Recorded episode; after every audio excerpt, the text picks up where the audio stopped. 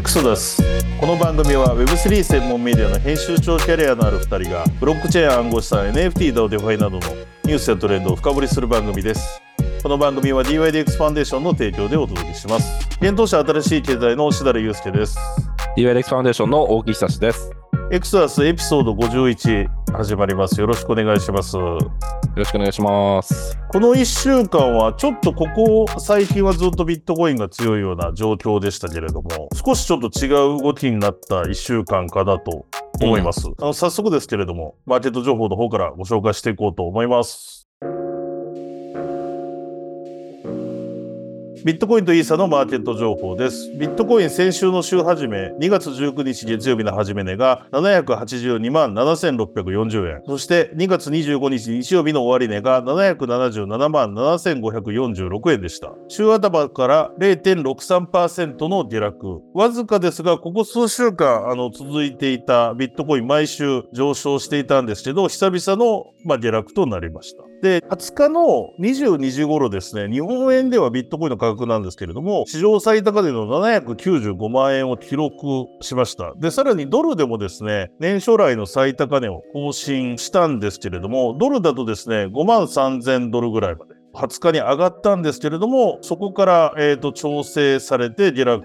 で、えーと、徐々に週の後半にかけて下落していって、先ほど申し上げたえっと、777万ぐらい。で、今この収録2月26日行ってますが、もう少しちょっと落ちてるかなというような状況でございます。で、まあ、ビットコインについては一時上がったのは、これまあ皆さん周知かもしれないですけれども、NVIDIA とかのまあ高決算を受けて、アメリカの株式市場非常にまず良かったというのと、あと日経平均なんかも22日の取引でまあ、バブル以来史上最高値更新するみたいな、非常に今株式が強いですね。この石が強かったなっていう。まあ、各指数史上最高値更新する海外も含めてという状況だったと思います。で、そういったものにまあ結構支えられたのかなっていう感じはビットコインとしてはあったものの、どっちかといえばその株の方になんか資金集中してんのかなという雰囲気があるかなというところで、ビットコインはまあちょっと伸び悩むというか、やや下落してるというような状況になってました。で、一方、今週動いたのはイーサ、イーサリアムのイーサでした。先週の週始め2月19日月曜日の始め値が43万2657円。2月25日日曜日の終値が46万8325円ということで、週頭から8.24%の上昇。ビットコインとしては、あの、年初来最高値更新して、日本円ベースだと2021年の年末の価格以来の高値。ドルでも3000ドルを超えまして、これは2022年の4月ぶりに、まあ3000ドル回復したということで、結構これはグローバルでも大きなニュースになったかなと思います。ビットコインがやや減り、えっ、と、イーサリアムが上がるというような1週間でございました。まあ、イーサリアムに関しては、えっ、と、今後予定されてる大型アップグレード、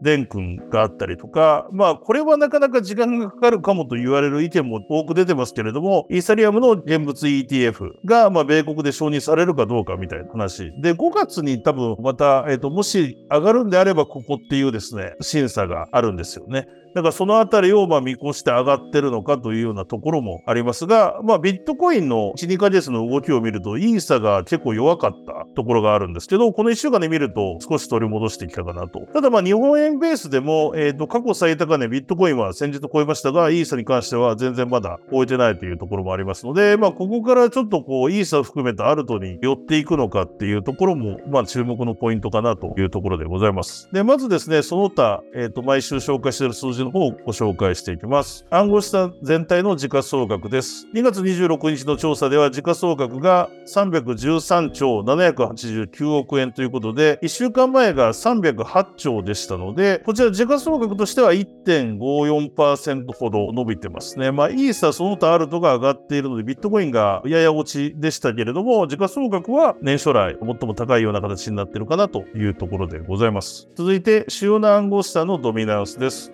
ドミナンスに関してはビットコインがやや減り、イーサリアムが増えるというような形でした。2月19日のビットコインのドミナンスが52.11%、2月25日が51.09%、イーサは17.28%から18.39%、USDT が5%から4.94%、BNB が2.71から2.9、ソラナが2.53から2.28というような形で、まあ、ややイーサリアムの、えーとドミナンスが増えているかなという1週間の動きでございました。続いて、ビットコインの恐怖強欲指数です。こちらはですね、今週もですね、まあ、値段が一時上がったというところもありますので、週の中で極度の強欲が出ました。えっと、1週間振り返りますと、2月19日月曜日が75の強欲、火曜日が72の強欲、そして21日の水曜日が78の極度の強欲、22日木曜日が74の強欲、23日金曜日が76の極度の強欲、24日土曜日72の強欲、25日日曜日が74の強欲ということで、まあ、先週に引き続き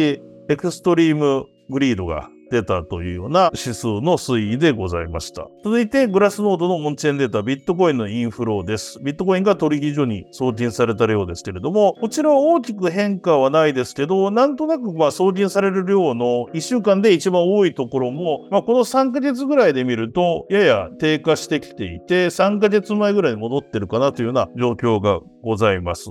19日月曜日のインフローが 35,847BTC。そして一番伸びたところだと20日の数値で 63,352BTC。週の終わり日曜日が 31,591BTC というような形でした。続いてグラスノードの取引所所有のビットコインの残高です。こちら、えっと、ずっと下落傾向にあるということをお伝えしましたが、この1週間もまた下落しているような状況でございます。19日の数値が231万 7335BTC。そして一番下がったところ日曜日が230万 9763BTC ということで、まあもうここ数年下がっている取引所所有数というのがまだまだ下がってきているというような状況でございます。まあ、一気に売られるような時に非常にこの取引所の所有数というのが一時的に増える傾向があるんです。まあインフローも上がり、えー、と取引所所有が増えるという状況があるんですけれども、どんどん取引所からまあ、ビットコインに関しては出てってるという状況はあるのかなと。いうところでございます。で、その他トークンの動きとしては、大地さんの方でも補足がいろいろまたこの後あるともしれないんですけど、僕が気になったのは、フレアネットワークですね。こちらは、この1週間で34%ぐらい、えー、と上昇しております。1週間前が5円ぐらいだったのが、この収録時点では7円ぐらいまで上がっていて、まあ、これは、えー、とちょうどヘッドラインでも入ってるんですけれども、プライベートラウンドで、まず3500万ドルの調達をしたということと、あと、このフレアトークンのロックアップ期間の延長が発表されたということで、その延長期間というか、ロックアップ期間というか迫ってたんですけど、それが先送りになったということで、価格に影響を与えたのかなと見られております。はい、ざっとご紹介してきましたが、大木さんの方で何か補足ありますでしょうか？はい。そうですね。先週末はユニスワップのユニをはじめ DEX 系の銘柄が急上昇したかなとはいはいはい、はい。思います。ユニはですね、うん今でも月曜日収録時点でも1週間で40%近くの上昇になってるので、なってますね。うん。で、トップ20入りですね。で、意識されて、連れ高っていうんですかね。って感じで、DYDX とかも、そうですよね。伸びてますよね。うん。はい。DYDX は今、62番手にいますね。1週間で7.5%上がっている感じですね。ねねねねで、これ、ユニスワップに何が起きたかというと、はい。ユニスワップファウンデーションがフォーラムに提案をしたんですね。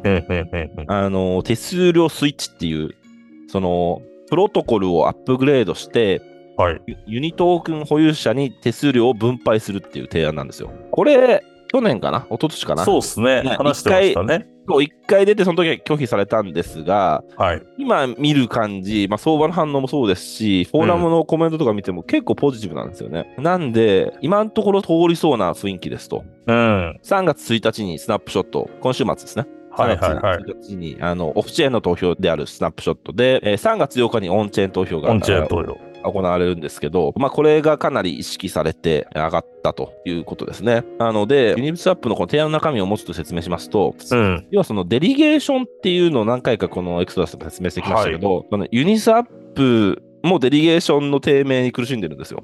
なるほど。はいまあ、トークン保有者が自分の代わりにガバナンス活動を行ってくれる人に自分のトークン、投票権を委任することが、まあ、デリゲーションじゃないですか。はい。けど、その提案にも投票率はユニの総供給量の10%未満。ああ、なるほどね。2024年2月1日現在、トップ30のデリゲートのうち14のデリゲートが最近の10の提案に投票せず、おおなるほど。そう、これまでに提案をしたことがあるデリゲートは7にとどまったと。だ要はその、分散型だし、ガバナンスの決定っていうのは、トレジャリーの使い道ですよね。うん。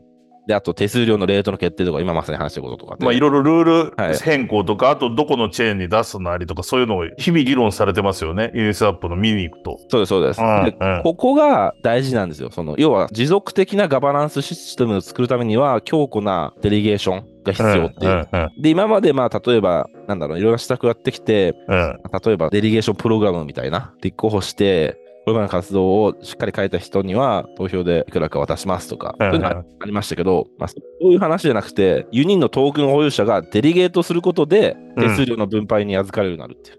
うん。そしたらみんなデリゲートするでしょうっていう。いいですよね。だから今までユニスワップのユニトークンってガバナンストークンと言われてましたけど、うん結局あんまりインセンティブなかったんですよね。しかもその手数料も入んねえじゃんみたいな。去年そういうことが、そっちの方の手数料じゃなくて、なんかフロントエンドね。フロントエンドの方にっていう話になって、なんだよみたいになったんですよね。そうです、そうですう。ん。これプロトコルレベルの話ですね、まさに。そういうことですよね。だからはいその時ちょっと待望されてたことに行くんじゃないかみたいな。そうです。で今のところ反応はいいと思いますね。うん。なるほどね。3月1日、3月8日を待たないといけないんですけど、いやー、そうっすよね。だって僕も過去にユニスアップのフォーラムとか覗きに行きましたけど、ぶっちゃけそのガバナンストークンを持ってたとしても、なかなか一般の人がこう、投票できるような、うん。あの内容のものではないじゃないですか。そうですね。めっちゃ難しいですよね、なんか。うんあの、言語だけじゃなくて、うん、難しいですよ。ここのパーセント何パーにすりゃいいかみたいなのとか、正直、はい答えがなかなか難しいようなものが多いので、そうです。だから結局そうなると、個々人がやるというよりは、やっぱりデリゲートを頼むしかないけど、そのデリゲートもそんなになんかアクティブじゃないっていう状況になってたってことですよね、今。そうです、そうです。まず提案が長い。アペンディックスいくつつけるんだよっていう。なるほど。まあ、なんで、それをおっしゃるように、1トークン保有者が全部読んで、理解して、うん、投票をするっていうのは無理なんですよ。そうねあ。そうだよね。ただうんトークン持ってる、ユニトークン配られたと言いましたけど、エアドロップで。そうです。もしくははい後で取引所で買った人が、まあ、個々人でやるっていうのはなかなか難しいですもんね。そうですそうです。なので、デリゲートを進めたいんですけど、はい。肝心のデリゲートが低迷してるとかで、まあ、デリゲートすることで手数料の一部もらえるってことになったら、みんなデリゲートします。うんで次の議論としては、じゃあ誰にデリゲートしようっていう話になるはずじゃないですか。そうね。でそこでデリゲート同士のこう争いというか競争もはい健全なものになるっていう見方だと思いますね。これってでも、あれですじゃないですか。DYDX がやってることですよね、まさに。そうなんですよ。なんか今まこれ、でやってたことですよね、あのーこの半年1年でずっと。なんかこれ、コミュニケーションがうまくないのかよくわかんないんですけど、うんいや、DYDX が先にしてるんですよっていう。そうね。そうよ、そうよ、そうよ。で、はいそれで、実際ね、今、い60のバリデーターがみたいになってるわけじゃないですか。そうです、そうです。うんまあうん、ユニはね、もちろんイーサリアムなんで、自分たちのバリデーターとか持ってないですけど、あ、まあそうか、そうか違いは違うね。あるんですが、まあ、我々 DYDX は2023年10月に DYDX チェーンローンチして以降、うん。えっと、DYDX トークンのバリデータとしてかですね。はいはいはい。これには手数料の100%が還元されてきたんですよ、すでに。うん。で、2月24日時点で700万 USDC。なんでもうほぼぼ。10億円ぐらいですよね、これ。すごいね。はい。これが1万4000以上のステーカー、まあ、つまりユーザーですよね。にう分配されてるんです。ん。なるほど。なんで、ユニスワップが、まあ、仕組みとはちょっと違うにしろ、手数料のユーザーへの分配っていう、このはい構想に、まあ、参入してきたっていうふうに見てます。いよいよ来たっていう。はいうん、なるほどね。それを受けて、まあ価格も期待値で上がってると。まだ投票結果は出てないけどってことですよね。と思いますね。期待値で上がってると思いますね。いや、面白くなってきましたね、これはね。はいなんで、今後、まあ、DEX とか、まあ、DeFi とかうん。の手数料ってどういうふうに分配されるのかと、じゃあその割合がいいのか悪いのかっていうのが結構価格を決める材料になるかもしれないですよね、今後。かもしれないですね。うん。だから、ちょ、ちょっと違うけど、ある意味それって配当とか利回りみたいな話じゃないですか、なんか。ガバナンストークンホルダーの欲望的に言えば。はい。うん。重要っそう思いますすよね、それは。そうです、そうです。うん。取引量が増えれば増えるほど、当然手数料が上がるんで、上がる。うん。うん。まあね、自分の推しの DeFi、押せば押すほど取引量が上がって、手数料ももらえるようになると。そうですね。で、そのはいデリゲートする、された人たちも頑張ると。頑張ると。ああいい循環が生まれそうではありますよね。確かに。ちょっとこれ注目の投票になりそうですね、3月。そうですね。うん。まずは今週末ですよね、3月1日は。そうね。そうかよかそうか、もうそ、もう直近だ。スナップショット。はい。うん。な変なドラマがない限りは。うん。まさかのなんか。あとこれちょっと面白いのが、まあ、 DYDX ファウンデーションなので僕、はいあ。のちょ面白いのが、ユニスワップファウンデーションが提案してるんですよ、これ。そうよ、そうそう。一はい瞬ニュース見て、えっと思ったもん、俺も。う。うんん。攻めてますね。攻めてるよね。はい。普通は、まあ、他の人に提案してもらうとか、うまくコーディネーションして、そういう議論をコミュニティで醸成するとかね、がファウンデーションの役割だと思うんですけど、確かに。あ自分でしちゃったみたいな。うんうんうんそうなんですよね。ファンデーション提案なんですよね。それも面白いな。面白いですよね。うん。まあ、決めに来てるよね、だからね。そうですね。うんこれ、なかなか否定はない気はするけどな。どうせ裏で結構もう握ってるところもあると思いますし。確かに、確かに。まあでもユニートークンとかで大口がいるからね、アンドリューセンとかもいますもんね。まあ、そこであいますよ握ってんのかな？握ってるでしょう。絶対電話してますよ。そうですよね。投票頼みますよ。だって一回なんか去年か一昨年ありましたもんね。途中までアンドリューセンがなんか反対するみたいな。あー、ありましたね。そう、大株主的な存在だから。うん。で、それがまたブリッジをを。巡ってだったかな、確か。ああ、そうかもしれない。うん。ういや、ちょっとこれ楽しみですね。またちょっと次以降のエクソダスでも紹介できる。ディファイの価格を見る上で新しいナラティブうがん。できたんじゃないかっていうところが結構確かに。面白いと思います。ありがとうございます。続いて番組スポンサーのご紹介です。この番組は DYDX ファンデーションの提供でお送りしています。DYDX ファンデーションは世界最大級の分散型取引所 DYDX の DAO のガバナンスをサポートすることがミッションの NPO 非営利団体です。トレーダーはもちろん、バリデータやエンジニアなど、DYDX のエコシステムに参加する様々なステークホルダーの活動をサポートしています。DYDX の最新情報については、DYDX ジャパンコミュニティのノートや X、旧 Twitter で情報発信しております。この番組の概要欄にそれぞれのリンク貼っておりますので、ぜひとも皆さんチェックしていただければと思います。それでは大地さん、今週何かございますでしょうか？はい。そうですね。今週は DYDX 創業者のアントニオ・ジュリアーノが、米国の DeFi 規制で提言をしたということを紹介したいんですが、ブログで DeFi 規制の原則、 first principle approach っていう、ちょっと訳がいまいちどうやればいいかわからなかったんですけど、まあそういうのがありまして、まあ結構ざっくりふわっと書いたブログなんですが、まあ趣旨としては、理想の DeFi 規制とは何かを業界として積極的に発信する時が来たみたいな。ツイートもしてましたよね、ポストもね。そうです、そうです。要はその受け身で単に防御一辺倒だけではなく、は DeFi 業界としてはどういうふうに規制をしてほしいのかと、そういう発信をしていかないとダメだよねっていう趣旨なんですよ。い。なるほど。で、やっぱ変えてんのがやっぱアメリカなんで、ここら辺のとこやっぱ素晴らしいなと僕は思うんですが、DeFi は既存の金融システムのどんなものとも根本的に異なっていることを認識し、投資家を守り、米国が世界の金融システムのセンター、まあ、中心であり続けるためには、新しい堀を作るべきだっていうふうに言うんですね。当たり前に聞こえるかもしれないですけど、要は既存のなんか金融のシステムの中に当てはめて、ああだこうだ解釈するんじゃなくて、もう新しいものと、異質なものということを認識しましょうと。うんそこがスタートですみたいな、そういったことを言ってますね。で、これは結構日本でもまあ参考にはされだけど、そういった議論になってほしいなとは思うんですが、っていうところが。いいっすよね。これ僕も X でも言いましたけど、はい。要は、 DeFi は、その金融システムと根本的に異なるってところで、要は middleman 仲介者ではなくて、コードによって金融サービスを提供するのが DeFi であるみたいなはい。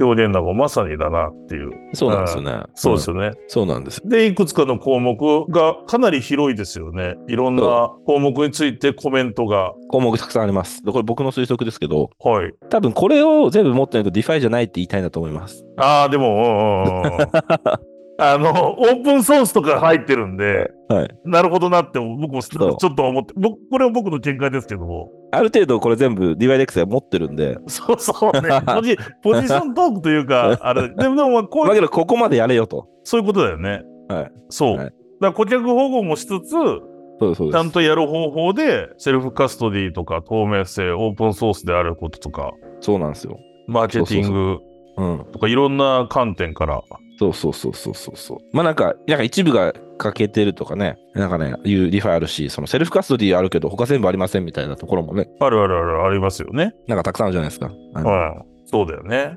いや、オープンソースなんでまさにそうじゃないですか。うん。だってユニスワップなんかはまあビジネスライセンスみたいにしてるわけじゃないですか。うん一部。まあ、それを意識して書いてるのかどうかわかんないですけど、まあ、それはスタンスの違いはあるものの、こういうことが重要であるっていう、まあ、意思表示ではある。まあ、それに沿って俺たちはやってきたよってことなんでしょうね、多分ね。そうですね。うん。いや、そうなんですよ。あと、まあ、これ全然ちょっとごごめんなさい、本質じゃないコメントですけど、なんか、X で見ると全部に絵文字使ってて、なんか可愛い投稿だなっていう気はしました。なんか丁寧に全部の項目のあれが違うんですよね。絵文字の。違いますね違うんですよ。なんか言うの可愛い、こう、読まれ、読みやすい。確かにこれ何なんですかね。なんでしょうね、これ。まあままあまあまあ、あ。真面目なんです、アントニーは。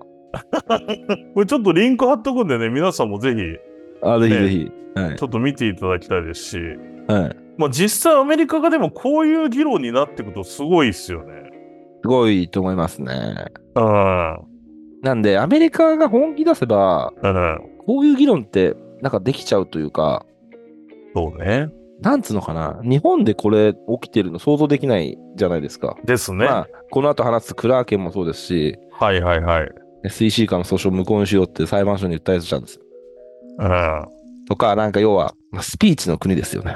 そうね。主張すべきことは主張していいというようなことがわかりますよね。うん。空気読んで言えないようなとかないですよね。ないですね。むしろそれをルールに取り込んでいこうみたいななんかこう、うんうん。姿勢が違う気はしますね。日本だとなんかどっちかといえばまあどんだけこう、はめ込んでいくかみたいなルールの中に。そうなんですよね。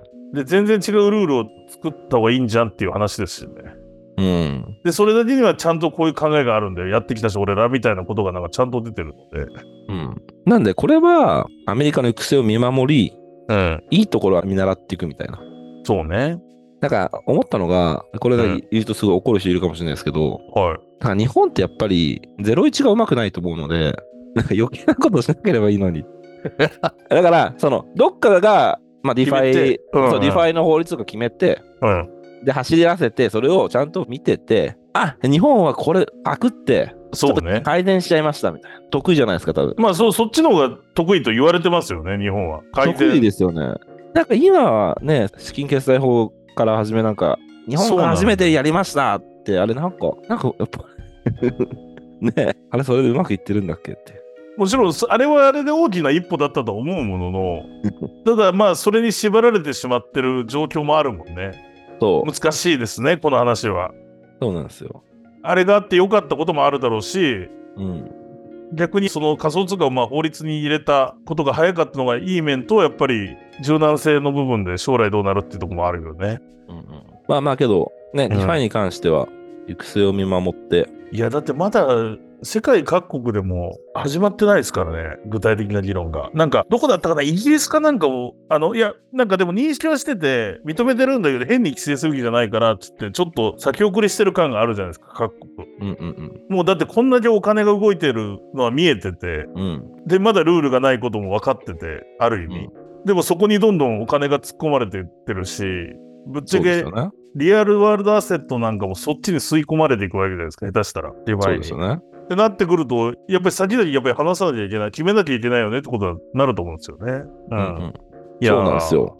そうね。目を背けられないですよね。まあ10年、20年スパンで考えると、 DeFi をこのままの状況じゃないと思う。そうですよ。してよね、ねユニスワップとかもあるし、そうね。まあ、 DEX は DEX で結構ライバルもね、増えてきたるし、今後5年とかでね、そのいわゆる中央集権的な取引所からシェアを奪っていくことになると思うんですけどね、そうっすよね DEX が。うん。そうなった時って結構その力を持つんじゃないかなと思うので、確かに。ただ今までと同じように規制をすると、それは間違った方向に行ってしまう危険があるので、新しいものとして捉えるって、これね、すごい法律家的にすごいどどんな風に捉えればいいのか僕はわかんないんですけど。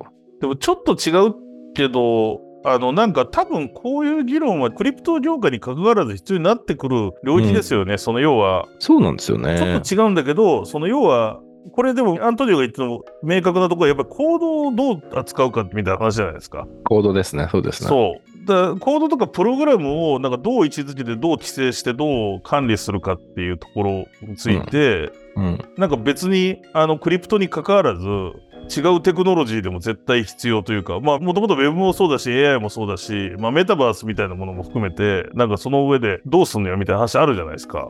重要になってくる気がしますね。なんか別にクリプトだからっていうわけじゃなくて、広く言えばこのウェブ、インターネットとどう向き合うかみたいな国が国境ない。うん、そうですよね。その一個のなんか重要なパーツな気がする。うん。そう思いますね。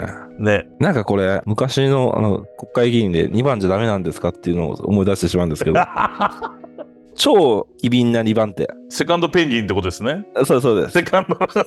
セカンドペンギンいいと思うんだよな。うん。向いてると思いません？それ。向いてると思います。ぶっちゃけ。そうですよね。国民性的にも。セカンドペンギンを恥じず、けどむしろ2位からむしろ1位抜き去っちゃうよみたいな。抜き去っちゃったじゃないですか、過去の歴史では。うんあの、一時期。そう。で、しかもなんかもうここまでテクノロジーと資本主義みたいな観点で言うと、うんなんかその戦略が正しい気がしたしね、中国なんか見てても。そうですよま。あ、要はパクって大きくなっちゃうみたいな。そうそうそう。で、そっちのが得意だと。なんかね、開発もなんか0から1作るのうまいっすよ、やっぱりアメリカ人とか。クレイジーな人多いし。いい意味でね。いい意味で、いい意味で。そうだよね。うんまあもちろんそういうことをするなとは言わないですけど、全体的に見ると確かにむしろうん。その応用だったり、うん。むしろその上でどうするかみたいなところにはなんか日本は向いてる気がしますしね。絶対向いてますよ。で、わかんない。アメリカがこの DeFi、新しい、 DeFi 法新しく作って、ちょっと走らせてみて、こういうデータ取れましたとか、こういうところがうまくいってませんとか、学びそうじゃないですか。日本の人う,、ね。まく。ちょっと文脈違い、あの、それ法律とかと文脈ずれますけど、なんか、だから本当は今、もしかしたら日本も L1 とかじゃなくて、L2 なり、モジュラーとか DA とか、そういうところでなんか、ブワーってやった方がいいのかもしれないですね。なんか、その、上のレイヤーみたいな。そっちの方が得意そうな気もする。なんか、作ったプロダクトとしてやるものも。はいはい。そうかもしれないですね。わかんないですけどね。なんかまあ、そこの、そういう、あくまで、ちょっと、偏見を持って国民性みたいなのを捉えるとそんな気がするな、なんか。そうですよ。ナンバーワンにならなくてもいいと。そうですよ。もっともっと特別なオンリーワンでいいっていう 歌もありましたから。うん。もう、最強の2番手、狙うって。2番手狙うんです。ありがとうございます。ということで、あの、リンク貼ったことで皆さん、ちょっと話がいろいろ行ったり来たりしましたが、ぜひ、この DeFi の原則みたいなやつも見ていただければと思います。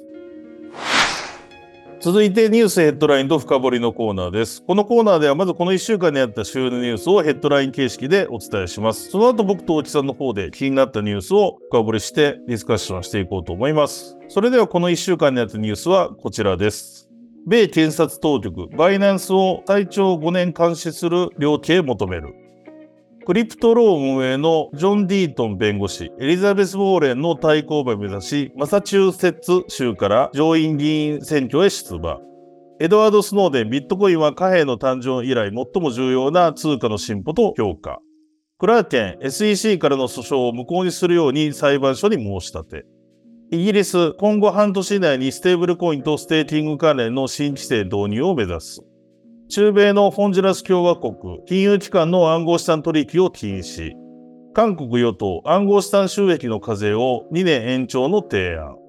ビタリックが AI に注目。イーサリアムの最大の技術的リスク解消に貢献する可能性で。サークルの USDC、トロンのネイティブサポートを終了へ。バイナンス、レバレッジトークンのサービス廃止へ。グレースケールがグレースケールプライバシー ETF を申請。G キャッシュに投資するグレースケール自社提供の投資信託も含む。バイナンスにイーサリアム L2 スタークネット上場。コインベースにスタークネット上場。コインベースの米国外取引所 ICP、ポルカドット、ニアをパーペチュアルスワップで取り扱いへ。イギリス Revolut、上級トレーダー向けに独立型暗号資産取引所を立ち上げ予定。トロンと HTX のジャスティン・サン、ビットコイン L2 へのロードマップを発表。通信大手のテレフォニカがチェーンリンクと提携、SIM スワップ攻撃等に対するセキュリティ強化。DYDX の創業者アントニオ・ジュリアーノリファイ規制で提言。アンドリーセン・ホロウィッツが EigenLayer 開発のアイゲンラボに1億ドルを投資。ポリゴンラボとスタークネットのスタークウェア、新たなゼロ知識証明サービス開発のために提携。ユニスワップの新プロトコルユニスワップ V4 リリース目標は今年第3クォーターに設定。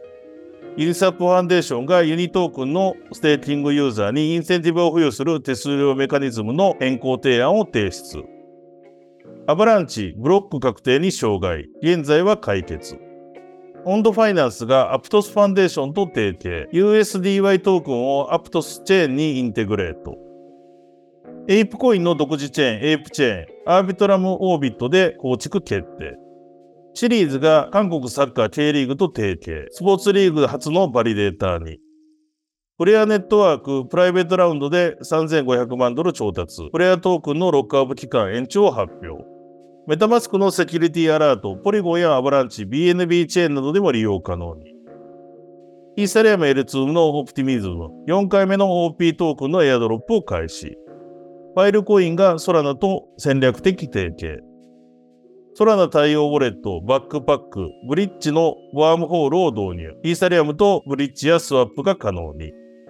バイナンス上に浪人上のゲームトークン、ピクセル上場、ローンチプールを経て、モバイルウォレットのスウーがマスターカードと提携、暗号資産をキャッシュバックする仕組みを提供へ。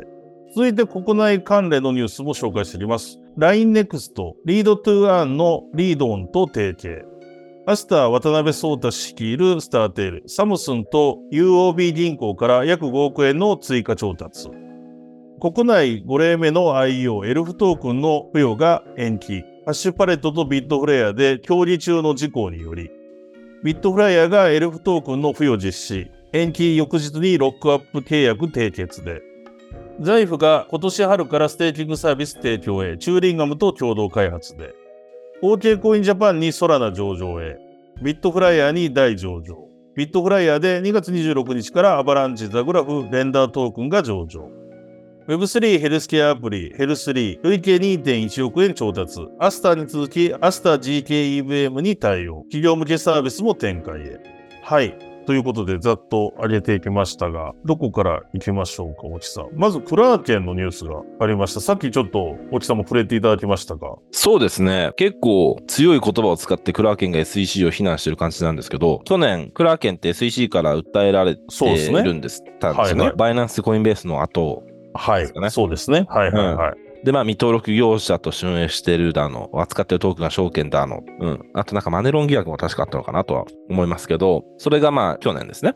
で、これの、この SEC からの訴訟を無効にするように、今回、クラーケンが裁判所に申し立てをしたと。なるほど。で、なんかその、法律論というか、そのハウェイテストとかを使って、このトークンはまだ、いや、証券と断定できないでしょとかいう、まあ、法律論はもう語ってるんですけど、そもそもこれって報復行為じゃないかっていうふうに言ってて、2023年の5月10日にリーガルトップの人が、クラーケンの、クラーケンの、はい、あの議会証言をしてるんですよ。はいはいはで、まあ、仮想通貨取引所に関する新しいルールを決める際は、議会が主導するべきだと。い。うん、なるほど。SEC のこう権限というか、まあ、それは制限しましょうみたいなことを なんか発言して、これ、クラーケンのブログに書いてあるんですけど、翌日に5月11日ですね、うん、に SEC からなんか電話があって、訴えますって言われたらしいです。ええー、なるほど。だから、創業者のジェシーも結構言ってるんですけど、これは報復で脅迫で、そしてハラスメントだって言ってて。要はその議会で、別にそその議会っていうのはあれですよね。クラーケンがどうのこうのじゃなくて、新しいルールを決めるみたいな議会で、あそうだと思いますね。ちょっとはい SEC の、まあまあでも当時から各社が、コインベースも主張してたし、各社言ってたよな。そうです、そうです。まあ、その一番今、今というかその、その SEC が批判されてるのって、その、ルールをはっきり書くんじゃなくて、いきなり取り締まり行っちゃうっていう、そうね。そういうやり口が批判されてるんですよね。で、しかもコインベースとかクラーケンはおそらくそれまでに、これやっていいっすよね、やっていいっすよとか言ってたのに、か書いてましたね、コインベースは。クラーケンもやってると思いますよ、そういったことは。ね、コインベースは書いてたじゃん。何度もここのフォームでいいんですかとかやってんのに、それは無視してて。無視してて、そうです。で、やってみたらなんかダメだろうみたいな。そこは主張してましたからね。そうなんですよ。えでもその翌日に訴えるの電話かかってくるんだ。すげえな別に電話があったとか書いてあったんで。でも確かに今振り返ったら2023年11月20 20日ですかね。20日のニュースで、確かに未登録の取引所を運営したとして、えっ、と SEC が告発したっていうニュースが出てうんうんうんうんうん。ますね。で、この時にまたいろんな通貨も挙げられて、そうですよね。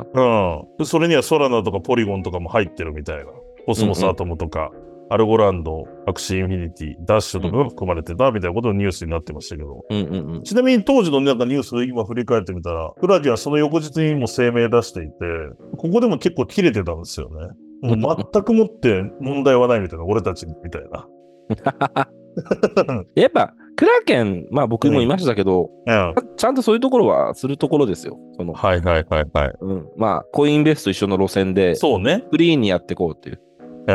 そのジェシーはそのずっと昔から業界にいて、彼個人としては結構その過激というか、まあビットコイナーって感じなんですけど、ええそう。まあただ規制当局とね、うまくやることは当然心得てるし、ねはいそうね。アメリカの会社なんでやっぱり、そうね。クラーケンが提供する商品には何の影響もなくサービス提供を続けると発表、翌日に。国葬のそうそう。素晴らしい。うん、すごい。いや、でもこれ、まあ、コインベース裁判もあるわけじゃないですか、この先。うん。えそこら辺注目されてますよね、やっぱりね。されてますね。で、まあ、クラーケンももちろん、そこに影響してくるかなっていうところもありますけど、まあ、去年遡ると、リップル裁判で一部、うん。まあ、ちょっと、SEC も負けたというか、うんうんうん、うん。ような判決もありっていうところもありましたし、傾きとしてはなんとなく、うん、まあ、大統領選とかに絡んでくるのかもしれないですけど、コインベースも負けないんじゃないかみたいな意見も多い状況でありますからね。うんう。ん。なんかね、これ、行く末に関してはっきりしたことはわかんないんですけど、なんかもう普通に大統領変わって、体制変われば、な普通にクラーケン、ペイパル人とコインベースサークル人が伸び伸びとするように規制すると思いますけどね。うん。確かに。いや、そうっすよね。だからまあちょっとここら辺はね、引き続き大統領選と合わせて見ていきたいところですよね。そうですね。うん。ね、それと関連して、やっぱこの怪しい税の締め出しが始まってるじゃないです始まってる ような気がするっていうニュースが、次のニュースですか？次のニュース、トロンのネイティブ発行が終了みたいな。発行 USDC ね。まあ、サークルがトロンブロックチェーン上での USDC のサポートを終了することを20日発表しましたね。しかも即日ってすごいですよね。すごいっすよね。Immediately ですよ。でちなみに、ほもうすでに発行されている USDC の他のブロックチェーンの移動と、法定通貨への交換は2025年5月までらしいです。あ段階的にそうそういうのはやっていくんだ。まあそうだよね。うんうんうん確かにいろいろそこら辺出てますね。そう。でね、USDT の供給が一番多いブロックチェーンはトロンなんで、USDT そうなのよ。そう T、T の方ね。T のねむしろ、T を。イーサより多いんですよ。イーサリアムより。いや、そうなんだよ。だから結局トロンは USDT ってことになるよね。そうです。ラスボストロンなのかな ラスボストロンなのかな まあけどね、USDC はね、去年とか、チョンボしちゃったりね、そのデペグしちゃったりしてね、あのシェアは奪われてるっていう状況ありますけど。ね。で、あと、やっぱりそれこそアジア圏およびアフリカとかもうん。含めて、まあ、USDT 使われてるし、グローバルのシェアそうなんですよねもあるし、で、うんさらにトロン上の USDT っていう単語もよく聞きますよ。そのあたりでは。ね。なんかドバイではほとんどトロンの USD って聞いたことある。やー、なるほどね。うん早くて安いらしいですね。なるほど。はい。うん。だからそこをやっぱりまあサークルが話すと。で、というと、すぐやっぱりコインベースもつながってくる話ですもんね。こうサークル。そうですよ。コインベースサークルコインベー。スの USDC ですもんね。そうですよ。うん。分かれてきましたね。分かれてきて。ね、まあただ、そうね、そうですね。ホワイトとグレーの差が結構はっきりしてきたのかな。そうねバイランス CG が罰金払ってね。はいはいはいはい。でもなんか裁判、これが始まるんでしたっけ？そうですね。でも、また監視も強めていくみたいな話ですからね、今。そう、それにもありますし。うん。いやでも結構この発表されてる説明すごいですね。サポート終了の理由について、リスク管理フレームワークの一環としてサークルは USDC がサポートされている全てのブロックチェーンの適合性を継続的に評価していますと。で、トロンでの USDC のサポートを中止するという当社の決定は、当社全体のビジネス組織、コンプライアンス及びその他の機能を含む全社的なアプローチの結果ですと。うんで、この措置は USDC がインターネット上で主要な規制対象のデジタルドルである象徴たる USDC の信頼性、透明性、安全性を確保するための当社の取り組みと一致してると。うんうんうんうんうん。なかなか強い言葉を、これに対して言ってるような内容ではあるなっていう。強いですよね。強いっすよね。なんかまあ急に出てきたんでびっくりしましたけど。うん。まあまあ、そうだよねとはね、わかるんですけど、まあまあまあまあ。まあちなみにトロンの USDC って全然少ないんで、うんそういった意味では影響はないと思うんですが、そうね。うん。ねなんかね、この対決は明確にいや対決になってきますね。ある意味ね。うん、ちょっとこれもやっぱ合わせて見守りたい事項です。そうですね。はい。ということで、はい最後に国内のニュースをご紹介しようと思うんですが、一つはまあ、もうさっきヘッドライン読み上げた通りなんですけど、アスターのスターテールがサムスンと UOB 銀行から資金調達というようなニュースもあったりしました。で、結構面白いのは、これサムスン、ソニーも調達してるんですよね。あの、スターテル。ルって。だから要は同じとこにサムスンとソニーがお金入れるっていうのは結構、確かに。実は本人からもちらっとなんか話聞いたんですけど、うんこの件について、いわゆる初のことだし、そもそも日本人操縦技術すごいね輸出も初ということで、まあ、ある意味ライバルじゃないですか、ソニーと。う。うんん。サムスンが同じブロックチェーンの開発会社に入れてるということは、結構まあでかいニュースかなと。確かにそうですね。で、これからソニーのチェーンが作られると。うんうんうん。共同事業っていうことなんで、ここと。うんうんうん。ソニーネットワークコミュニケーションで、まあちょっとそれもなんとなく今年っぽいことは聞いてますんで、楽しみだなというニュースがまず一個。引き続きガツガツ言ってんなと渡辺壮太君っていうようなニュースが一つまずありました。すごいですね。すごいですよね。はい。どうやって調達するんですかね。うん。でもそれこそ、なのであれじゃないですか、結構韓国市場にアプローチ強めてたじゃないですか、一時期。向こうで人も取ったりとか、インフルエンサー使ったりとか、それこそイベントとかも出始めたのが多分去年だったんですよね、アスターが。なるほど。で、あの、確かプサン市のブロックチェーンコンソーシアムみたいなのも入ったのも去年なんです。今あ年かなミドルアジアもなんかこの間さっきね、講談発表されてましたね。だからなんか、やっぱりそこは戦略的に動いてたんだろうなっていうのは、うん。なんとなく、それらのアスタの動きで、韓国の取引所にも上がって価格伸びたみたいなこともあったじゃないですか、今年。あった。そう。アップビットね。そう。だからまあ着実にというか、次アジア圏どうフォーカスしていくのかっていうのはまあちょっと楽しみでもあるし。まあアスター依然それ以降もまあ比較的高い価格で保ってますんで。うん。まあこれからローンチすると言われてる GTEVM がどう出るかっていうところと、それとは別ですよ、ソニーチェーンの話っていうのはなんかちょっと。なんならね、そういういいタイミングで一回ゲストをお呼びしましょああ、ぜひぜひう。。はい。と思ってます。というのがまず一個国内のニュースです。で、もう一個が、これが多分一番話題だったそうですね。じゃないかなというニュースなんですけど、ビットフライヤーで、これ先週エクサスでも紹介しましたよね。ビットフライヤーで IO の、えー、と募集期間中だったエルフトークンですよね。うんうんうんうんハッシュパレットとビットフライヤーの取り組みだったんですけど、それがですね、まず21日の夜なんですよ。結構夜遅い時間だった記憶があるんですけど、うんうんうんうん。えっ、と、その抽選と決済、だから中途、応募期間中だったんですけど、その最終日になるのかな？いわゆる抽選決済付与が延期されることが21日の夜に発表されましたと。で、その21日に、いわゆる抽選決済受け渡し、抽選結果通知が行われる予定だったんですけど、その日に、やっぱり今日できませんよっていう発表がまずありましたと。で、その時点で、ただ、なんかビットフライヤーとして出してたコメントとしては、まず、そのエルフトークンの販売総額である12.5億円を超える購入申し込みはありましたと。はい。でもしかし、エルフの発行元のハッシュパレットとビットフライヤーの間で協議中の事項があるということから、今回の延期に至ったってことを発表したんですよ。意味深な書き方ですね。意味深な書き方です。で、これ何だろうっていう話になったわけですけど、で、ちなみにその時も本件については、東海 IO の審査を行う、審査を担う JVCEA、日本暗号資産取引所協会にも相談をしてますみたいなこと出てて、うんうんうん。あれこれ何揉めてんのかなみたいなことはみんな憶測が飛び回ってましたし、うんうん。それこそ抽選に参加した人たちは何やってんだよみたいな。議論なんかも X なんかでもすごい話題になってたのかなと。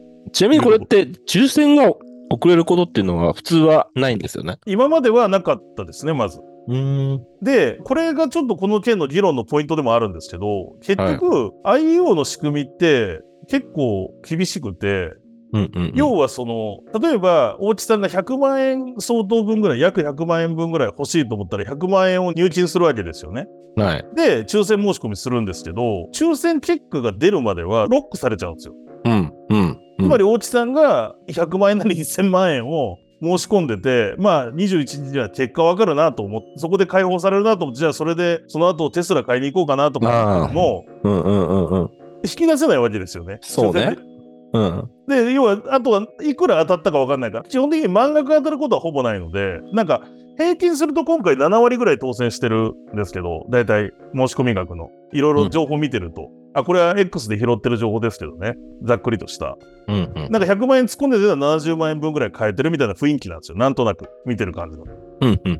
で、ただ、まあ、これって要は資金をロックしてるわけですから、それを延期するって、まあ、お金と時間の基礎の話で言うとめちゃくちゃすごい話というか、そうね。約束通りの期日にお金が出せないっていうのは、うんうん。これかなり問題なんじゃないかなと僕僕個人としては思ったし、うん。それはそうですね。だって時間とお金ってやっぱり掛け合わせがまずいと本当にすごく人の人生を変える可能性があるし、まあ普通の金融商品じゃあっちゃならないことというか、まあねそのとかでもあっちゃならないですけど、こんな規制された取引所のね、そう、やることとしてね、そう。流動性をが、まあ、できると。ちなみにその30万円はすぐに返ってくるんですよね。その当選に外れた。外れた方は引き出せるようになると思うんですね。うん。だからそれが21日の予定だった。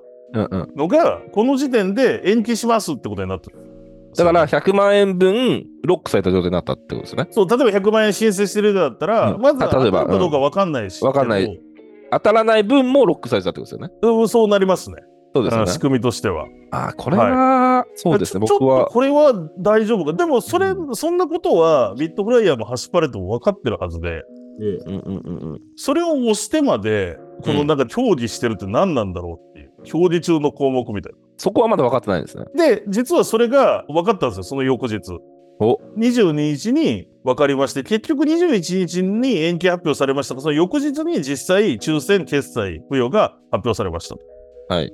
それを22日に、だからまあ結果としては1日だけずれたってこと。ずれたってことですね。うん。で、そこで何を調理してたか明らかになったんですけど、いわゆるロックアップ契約を締結してたと、各社で。で、それに時間がかかって予定を過ぎちゃったよと。で、まあ、ロックアップっていうのは一定時間トークを売却できない状態にすることを指します。ので、はいはいはい一はい。般的には大口のファウンダーとかその初めのトークンホルダーが特にあの今回 IO 参加者というよりはあれですよね。もともとこのプロジェクトに入ってるメンバーとかステークホルダーですよね。あそこら辺にそっちの話ね。はいはいはい。そう。いう人たちが一気に売れないと。売りやすにならないみたいなことででこれを急遽まあ入れることにしたからこれ急遽なんだ。まあいいや。急急遽なんですよだから そこもちょっといろいろただ今まで実は日本の IO ではこういうロックアップとかが明示されてなかったわけですよあ、そうなんですね。そうなんですよだからくり。結構その要はファウンダーとか、ええ初期貢献者とかに、えね、え開発者とかに配るやつですよね。そうです、そうです。それこそ VC とか、ね。はい。場合によっては取引上持ち分もあるかもしれない。ねそれが売りやつになってた可能性は今までの IO にあったかもしれないって今まで話 IDO そうか。これがなかったんですね。なかった。ので、それがお驚きですね。おまずそこ驚きじゃない。そこがちょっとね、ずれてるんですよね。やっぱりグローバルとちょっと。でもここみんな厳しく見るとこじゃないですか。うんそうですよね。そう。んうんうんでもそれを一応だと思います。今回ビットレイの発表では国内初となるロックアップ契約を締結したって言ってる。はい。まあ、もちろんルールとしては定めていたかもしれないですけど、うんうなんかそこら辺が公開はなんか明確にされてなかったような気がしますね。へえああこれもなんか、いやなんか今更言ってもしょうがない話なのかもしれないけど、はいなんでこんなギリギリでこんな大事な話を詰めてたんだろうねっていう。で、で、こっから、で、だからこれ、まあ結論というと、多分抽選に参加した人でいい話なんですよね、これってまず。おお。だって明確にロックアップ契約が締結されて、はいはい、そう売りはい。圧が減ったような内容に、まあ細かくはサイトに載ってるんで、皆さんもその発表、ビトレイの発表さ、リンクあっとこで見といてほしいんですけど、はい。まあ細かくロックアップが設定されたことで、一般投資家は、要は売り圧が減るから上がるんじゃないかと結論としてはなったから、うんまあそういう意味では良かったのかなっていうところであるんですけど。なんでじゃあこのタイミングでっていうところなんですけど、うん。こっからはごめんなさい、僕の推論なんですけど、はい。IO が発表された当時、先週も話したかもしれないですけど、結構、初期のアロケーションのパーセントとかに関してこんなに配分するんだとか、で、さらにロックアップが結構初期からもうこんなに外れるんだみたいな計画ではですね、ことに対する X 上でのなんか結構批判コメントは見たんですよ。なるほど。わかんないですけど、これは全部完全するけど、それらの声を汲み取って、ちゃんとそこら辺を契約しようって話になり、うんうんまあ、ただそもそも1週間、2週間しかないような話ですから、そう巻くまでに結局期日内にできなかったと。うん。ただ、大木さんが言うように、本来は IO の抽選募集開始の時に決めてなきゃいけないことですよねっていうところで、うん。非常になんか、まあ、今回もちょっとしたドラマが生まれちゃったなっ状況ではあると。だからこれ難しいね。あの、投資した人にとってはまあいい話なのかもしれない。結果としては。うん。でも、録画契約が結ばれたからといって、その時点で、これが発表された時点でもう買えないんですよ。当たり前。申し込みは終わってるんです。うんうんうんうんうん。20日に終わってるから。はいはいはいはい。で、は発表が延期されて、ロックアップが追加されたので、うん。うん、だからまあ、今後、国内の IO がより良くなるためって意味を考えると、ビットレイのこのアクションは、両者のアクションは。良かったかという捉え方もできるかもしれない。なるほどですね。なんかよくわかんない売り入らないみたいなことになるので。はいはいはいはい。うん、なんだけど、今回の件でやっぱりその延期しちゃったっていうのはちょっといろいろ問題が残るんじゃないかなとは。さっきのお金預かってる金融業という意味合いではちょっとうん。なかなかないことだから、なんか複雑な話であると。まあそうですよね。です。で、そのエルフトークンが使われるザ・ランド・エルフの森が、この収録時点26日にまあローンチ、ゲームはしましたという感じですね。あの3、2、1ってやつですか？あ、やってましたね、吉田さんがね。はいはい。楽しそうでしたね。はい。楽しそうな感じでやってました。ロックアップ契約結んだ上で3、2、1みたい3、日で。な。やった僕も混ざりたかったです。ですよね。うはん。でも、あの、ちょっとさっき見た感じだと、まあ、いい話じゃないかもしれないですけど、その後あれですよね、なんかサーバーダウンしてたっぽいですよ。なんかメンテナンス中が続いてて、い。うん。見ましたね、ちょっと。ここ今26日で夜撮ってるんですけど、アプリが今日の12時に配信されたんですけれども、あ、でもメンテナンス完了2時間前に終わってますから、うん。うん。そうですね。でも何度かメンテナンスが入ったという。まあサーバーが負荷がかかったということなのかもしれないですね。再延長延長とかいろいろまあ公式ツイッター見てると、メンテナンス延長延長とかいろいろしてますけれども。うん。で、AMA 今日の20時から予定してたんですが、うん中止になりましたと。まあそうですよね。メンテナンス中だと AMA もそうもないみたいな話なのかもしれないですけど。こうんうんうん。これはゲームなんですよね、そもそも。れゲーム、ゲームです、ゲームです。ゲームですよね。ゲームです。おじさんなかなか情報入ってないですね。じゃあ、これはもう、もう勉強の場ですよ。そうですよね。ゲームです、ゲームです。エルフの森。はい。はい。で、ここで使えるトークンってことです。で、ちなみに、じゃあこの IO のトークンですけれども、えっと、まだ上場してないですね。だから、抽選者には付与されましたけど、うんうん。この先ビットフライヤーに、で、まあ、他の IO とか見ても、そんなに時間を空けずに上場するんじゃないかなとほうほうほう。いうところなんで、もしかしたら収録26日にやってますけど、放送時点では売られてるかもしれない。これはちょっとまだ未定としか発表されてないんですけどね。うんうんうんだからそこで、まあ、今回のこの一連の騒動を受けて、まあ、価格がどう出るか。なるほどねいわゆる抽選価格、応募価格、まあ、ロックアップされるということだから、それをポジティブに捉えて、値段は下がらないのか。とはいえ、国内 IO なんか結構販売当初でガーッと売られちゃうっていう傾向も過去にありましたから、うんうんうんまあ、こういうようなことも経てどうなるのかっていうのはまたちょっとうん。うん次。回のエクサースでもし販売されてればレポートしたいなと思ってる感じです。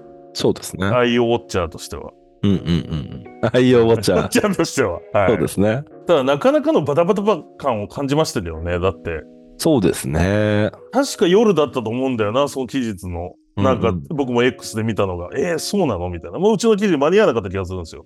うん。その日に書けなかった気がするので。で、この土日にいろいろ出たみたいな。バタバタでしたね、確かに。バタバタでしたね。うん。まあちょっとこのあたりはいろんな意見が出てますが、まずはちょっとその、まあ国内 IO 案件いろいろ控えてますんで。確か。に。そうなんですよね。そう。まあみんな当然見見てるでしょうからね、これは。こういう動きを見てると思い見ますし。てますよね。うん。今回のこれを受けて、やっぱりちょっとじゃあ次がもう、これなんか順番待ちしてるんですよね、おそらく。なんか。うんうんうんうん。そういうところもままたちょっとここっちもここもやんないとなって話になってきてるのかもしれないなと思う。ロックアップ契約ね。まあ初初の IO だしね。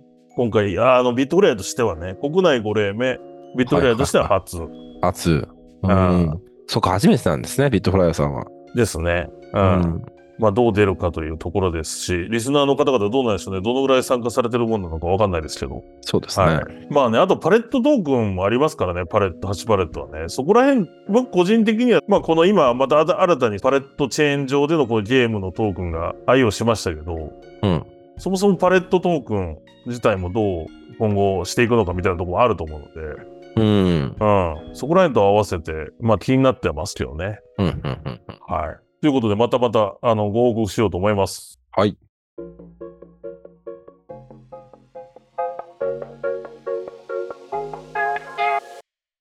ということで今週もエクサス聞いていただきましてありがとうございました今週もいろいろニュースピックアップしましたけど何か皆さんの事業なりのご参考にしていただければ嬉しいなと思っております。で、このエクソダスでは皆さんの感想やリクエストをお待ちしております。ハッシュタグでエクソダス使用、エクソダスカタカナ、使用ひらがなです。このハッシュタグをつけて皆さん X にポストいただくか、僕と大木さん DM 開放してますので、そちらの方に直接いただいても構いません。皆さんの感想やですね、リクエストなど、こういう話してほしいとか、こういうゲストを呼んでほしいみたいなリクエストもぜひぜひお待ちしておりますので、お気軽にご連絡ください。また、あの、今申し上げましたが、ゲストを呼んだエクストラ回なんかも、このエクソダスでは毎週配信しております。よろしければ、エクストラ回なども過去を振り返って、いろいろと聞いていただければ嬉しいです。また、このポッドキャスト、まだフォローしてないという方がいらっしゃれば、ぜひ、Apple、Spotify、Voicy など様々なプラットフォームで配信しておりますので、ぜひともフォローをお願いします。それでは、またエクストラスでお会いしましょう。さよなら。さよなら。